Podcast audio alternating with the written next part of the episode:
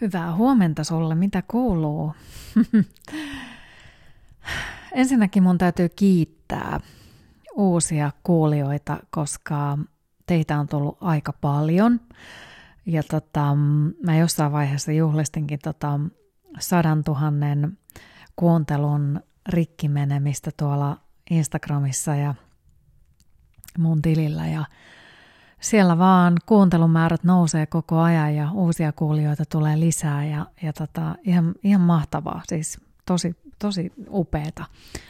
Ihan mielettömän hienoa ja tota, mm, tekee nöyräksi. tulee semmoinen fiilis, että, että kiva, että ihmiset on, on mukana ja, ja tota, mun elämässä mukana, mutta siis myös omassa elämässään mukana, koska siis mä toivon joka kerta, kun mä tämän mikrofoni avaa, että, että tosiaan tästä mun höpinästä jollekin ihmiselle jotain iloa on. No, äh, ei voi tietää. Joskus on, joskus ei. Toisinaan saattaa olla, että ollaan ihan eri mieltä asioista, mutta musta on jotenkin niin kiva huomata, ainakin palautteiden perusteella, että – ähm, ihmiset on jotenkin avoimia ja kaikki mun seuraajat on, niin kuin ollaan hyvin samalla aaltopituudella, ajatellaan asioista tosi paljon samalla tavalla ja, ja se on, se on, se on niin kuin hienoa huomata. Toki mä aina mietin sitä, että, että me ei niin kuin elettäisi samanlaisessa kuplassa, mutta en mä usko. Mä luulen, että, että suuri osa mun seuraajista on, on siis tosi nuoria seuraajia ja, ja osa on sitten jo yli kuusikymppisiä. Että se, se niin ikähaitari on tosi tosi laaja ja, ja siitä mä oon ihan niin mielettömän, mielettömän otettu ja kun, kun tota analy, analytiikkaa tuossa aina silloin tällöin käyn kurkistamassa, niin siellä on siis suurin osa ää, seuraajista on ää, plus 35-vuotiaita – viiva sinne niin kuin, äh, 55-vuotiaisiin ja sitten siellä on myöskin yli 60 ja alle 25-vuotiaita. Että et niin kuin, taivas on rajana, melkein voisi sanoa näin. Mutta joo, mm, suuri osa, mä luulen, että ajattelee asioista tosi tosi avoimesti ja on niin kuin ottaa asioita avoimesti ja pohdiskelee itsessään myös niitä juttuja ehkä, mitä mä nostan esille ja mistä mä puhun. Ja, ja tota, vaikka ei olisi ehkä asioita ajatellutkaan siitä näkökulmasta, niin mä oon niin kiitollinen siitä, että sitä palautetta tulee, jossa suuri osa sanoo, että hei, että, että kiitos tänään, että – että hoksasinpa tämmöisenkin asian, enkä ole koskaan tullut ajatelleeksi asioita näin. Ja sitä mä mietin tänään, kun mä kävelin, olin pitkällä kävelyllä. Tänään on siis ilta ja huomenna aamulla saat tämän podcastin, eli, eli tota, joo, no mutta joka tapauksessa mm, olin pitkällä kävelyllä ja, ja, ja kuuntelin äm, äänikirjaa, semmoista ähm, kirjaa kuin Häpeän alkemia. Ja tämä, tämän kirjan on kirjoittanut semmoinen nainen, hen, nykyään henkinen valmentaja, aikaisemmin ollut töissä mainos- ja markkinointitoimistoissa. Ja tota, hänestä on tullut tämmöinen henkinen valmentaja, hän on tutustunut joogaan ja, ja niin edelleen. Uh, ja ja tota, nyt on sitten siirtynyt ihan täysin tuonne tai en tiedä onko täysin, mutta ainakin omien nettisivujensa kautta niin kertoo, että on siirtynyt enemmän sinne henkiselle puolelle ja, ja sitten on kirjoittanut tietokirjan häpeästä ja, ja tota, mä en ole ihan täysin kokonaan sitä kirjaa lukenut, mutta tämä sikäli tämä kirja mua kiinnosti, että tota, nyt kun mä oon etsinyt töitä tässä ja, ja pohtinut omaa elämääni ja itseäni naisena ja niin edelleen, mitä mä oon tässä nyt viimeiset podcastit vähän tässä jutellutkin, niin, niin mä oon törmännyt siihen niin kuin häpeään ja häpeä maailmaan ja, ja häpeän rakentamaan äm, kulttuuriin, missä me eletään, niin tosi vahvasti. Ja, ja mä oon niin tajunnut aika paljon asioita. Ja tänään esimerkiksi just kun olin tuolla kävelyllä, niin mulla niin ratkesi moni moni asia mielessä, että, että hitsi, että, että, tota, että näiden asioiden taustallahan on siis häpeä. Ja tämä tuli, esimerkiksi mulla niin lähti käyntiin tämä häpeä pohdinta siitä, kun mä etin noita töitä ja on sieltä on tutkiskellut erilaisia organisaatioita ja niiden nettisivuja ja ihmisiä, jotka siellä työskentelee ja niin edelleen, katsonut tosi tarkasti ja, ja, ja pohdiskellut, että voisiko tuosta olla mulle sopiva työpaikka. Ja jotkut paikat, äm, kun sä kurkistat nettisivu, niiden nettisivuja ja katot, katot sitä, että mitä siellä on, niin on ihan selkeästi, että hei, äm, niin kuin me jokainen tiedetään, että jotkut tietyt asiat kutsuu just sua – tai jotkut tietyt asiat, on se sitten jäätelö, jäätelömerkki tai, tai joku vaatebrändi tai mikä tahansa se nyt ikinä onkaan kirja, niin tota, TV-ohjelma, mikä tahansa,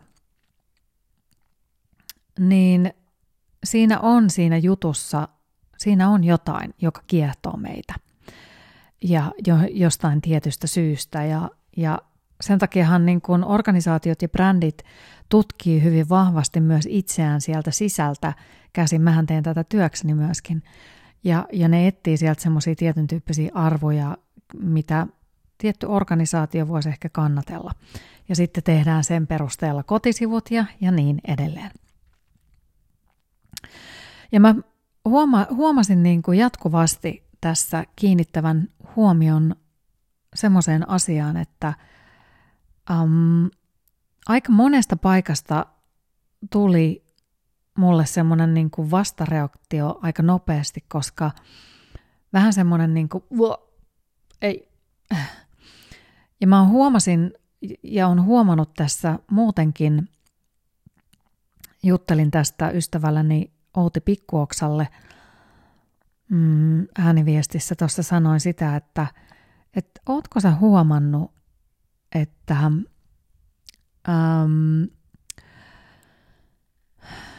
aika monessa organisaatiossa ja myös siellä olevat ihmiset puhuu hyvin semmoisella kummallisella jargonisella kielellä ja kaikki yrittää olla vähän niin kuin olevinaan jotain semmoista vähän niin parempaa ja, ja, ja koitetaan puhua jollain todella – hienoilla sanoilla ja, ja, ja, ja nostaa itseänsä jotenkin vähän erityislaatuiseksi. Ja meillä täällä homma toimii ja vähän semmoista niin kuin kummallista tyrkyttämisen kulttuuria ja semmoista niin kuin tyrkyttämisen ja, ja, ja hienostelun ja hifistelyn ja käytetään erilaisia semmoisia sanoja, joilla hifistellään ihan kikkaillaan kaiken maailman jarkoonisilla sanoilla, jotka ei merkitse yhtään mitään.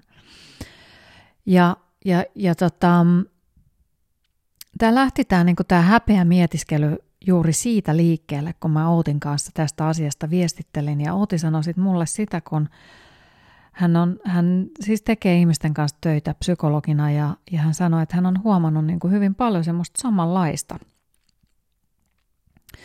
Ja tota,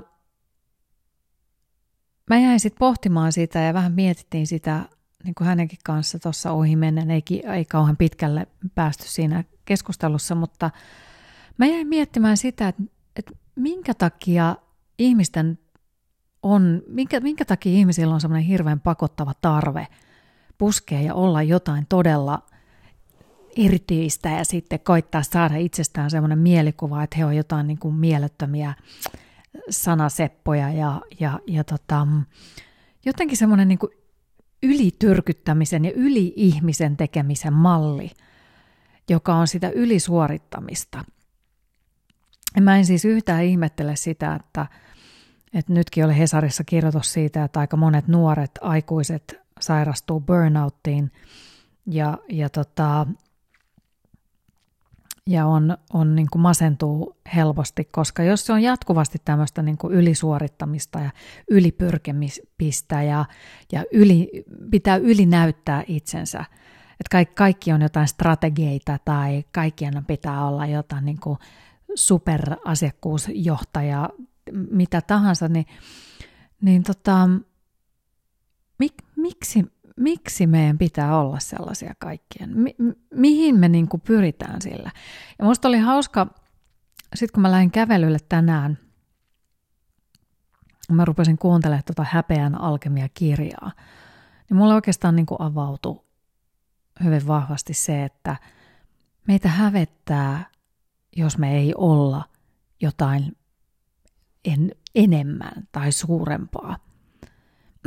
meillä, on, meillä on kulttuurissa annettu jotenkin semmoinen, ja Kaisa Peltola siitä, sieltä siitä kirjoittaa, mutta että um, meillä on jotenkin annettu, ja erityisesti meille täällä niin kuin Suomessa, jossa meillä suorittaminen on tosi vahvaa, ja, ja tehdään asioita suorittamisen vuoksi – niin nähdään ja kunnioitetaan ihmisiä, jotka suorittaa ihan mielettömästi.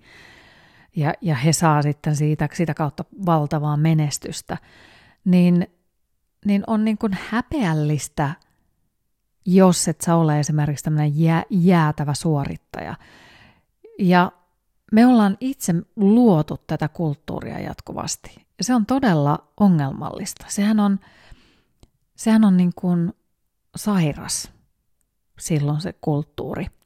Se on tosi tosi sairas. Ne lähtökohdat on, on to, todella ikäviä. Että jos pelkästään ollaan tämmöisessä niin kuin supersuorittavassa kulttuurissa. Ja se on tosi sääli. Ja sitä kautta mä tajusin niin kuin itsekin sen, että, että niin kuin mitä mä oon huomannut tässä matkan varrella, että mun ei ole mitään sellaista niin kuin ehkä enää tässä vaiheessa elämää niin kuin semmoista niin kuin väkisin suorittamisen halua. Ja tota, mä en tiedä, onko se sitä, että alkaa päästämään irti se, että siitä tietyn tyyppisestä häpeästä. Mutta se häpeä niin kun jäi mulla tietenkin sitten sitä kautta, kun mä pohdin tuota työasiaa – mutta mä kuuntelin sitä kirjaa eteenpäin musta siellä oli hirveän mielenkiintoisia juttuja. Um, esimerkiksi se asia, mistä, mitä mä oon niin kun miettinyt tosi pitkään, myös niin kun työelämässä, mutta ylipäätään sitä, että mä oon aika monessa paikassa törmännyt siihen, siihen kateuteen siitä, että mulla on esimerkiksi semmoinen tausta, että mä oon ollut radiotoimittajana ja tehnyt sitä pitkään, vaikka mä oon pyrkinyt sieltä pois sieltä, sieltä niin kuin – radiojuontaja, toimittaja maailmasta ja sieltä niin kuin julkisuusmaailmasta ja niin edelleen. Mutta totta kai ihmiset tunnistaa ja muistaa. Mäkin olen 15 vuotta kuitenkin ollut julkisuudessa 20 vuotta ja on jossain määrin edelleen, vaikkakin tosi tosi paljon vähemmän. Mutta silti, ja tota, Kaisa kirjoitti siinä kirjassaan siitä, siitä että että meillä on semmoinen tietyn tyyppinen iloitsemisen häpeä myöskin. Että me ei saada iloita siitä, että, että jos me ollaan saatu jotain tiettyjä asioita tai että, että me iloitaan hurjasti siitä, että me pystyt, meillä on jotain tietyn tyyppisiä taitoja. Ja, ja, ja niin, näitä taitoja ei esimerkiksi niiden puolesta ei saa hirveästi iloita ja, ja sitten kateelliset ihmiset asettaa meidät semmoiseen asemaan, että me joudutaan niin kuin häpeämään sitä. Ja mä oon aina miettinyt sitä, että se on ollut mulle ainakin todella ristiriitainen kokemus, kun toisaalta erilaisissa paikoissa ja tilanteissa mua on niin kuin ylistetty ja sanottu, että tässä on Sanna Mämmi ja hän on tehnyt tämmöisiä hienoja juttuja ja näin.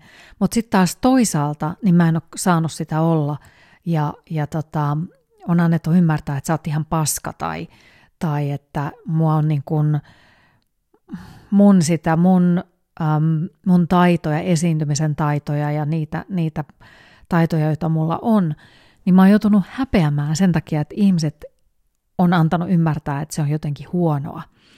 Ja annettu ymmärtää esimerkiksi se, että, että tota, ää, se, että jos, ja tämä on, niinku, on hyvin suomalaista, että jos tykkää esiintyä, niin se on itsensä esille tyrkyttämistä. Vähän ehkä, joo, mistä mä puhun aikaisemminkin, mutta, äm, mutta eri tavalla. Mä puhun siitä, siitä näkökulmasta, että, että mä esimerkiksi, mulla on ollut lapsesta saakka semmoinen into siihen, että musta se on jännittävää olla siinä yleisön edellä edessä. Mä en koe sitä semmoisena, että siellä olen minä Sanna Mämmi täällä edessä, vaan mun mielestä on jännittävää se tilanne siinä yleisön edessä teatterissa, missä tahansa kameran edessä. Se jännittävä tilanne on se, joka tekee siitä hauskaa ja jännittävää. Ja sen takia mä esimerkiksi esiintymisvalmennan ihmisiä, koska mä käännän esiintymisjännityksen äh, iloksi enkä jännitykseksi, iloksi ja innostukseksi, en jännitykseksi. Ja se oli niin kuin jotenkin mieltä avaava ymmärtää se, että hei, tässähän tämä juttu on.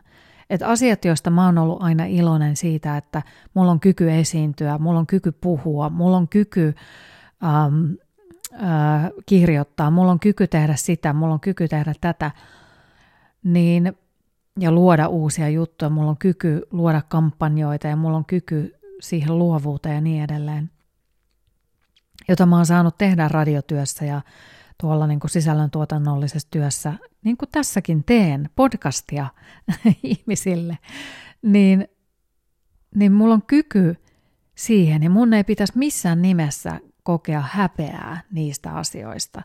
Ja nyt tässä vuosien varrella mä oon joutunut häpeämään niitä. Vähän niin kuin mä puhuin siitä seksymenopausissa podcastista, että, että mun ei missään nimessä pitäisi tuntea häpeää, että mä teen jotain sellaista. Ja musta on hirveetä, että me joudutaan kokemaan häpeää siitä, että me ollaan hyviä jossain.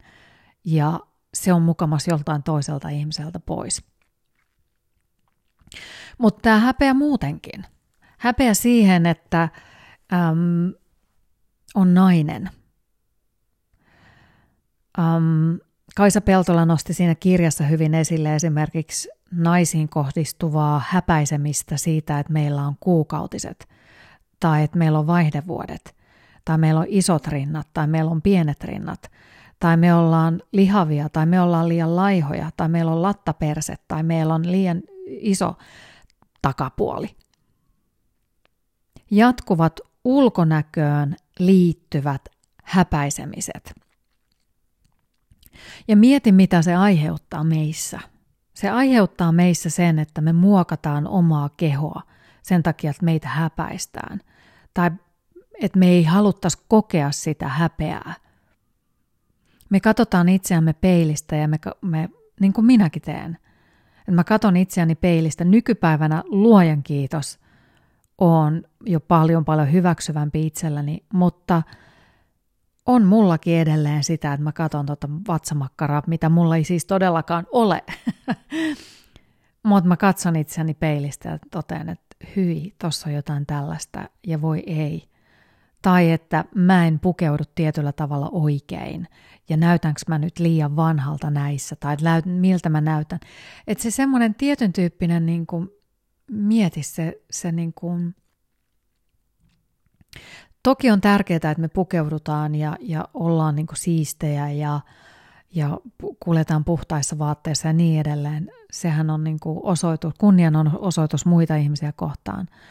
Mutta se, että me saataisiin pukeutua ja olla just sellaisia kuin me itse ollaan, ilman että meidän tarvitsisi kokea jollain tavalla häpeää siitä, että, että mulla on nyt, mun kroppa on tietynlainen tai, tai menkat tuottaa minussa jotain tiettyjä oireita tai vaihdevuodet tekee musta jonkinlaisen.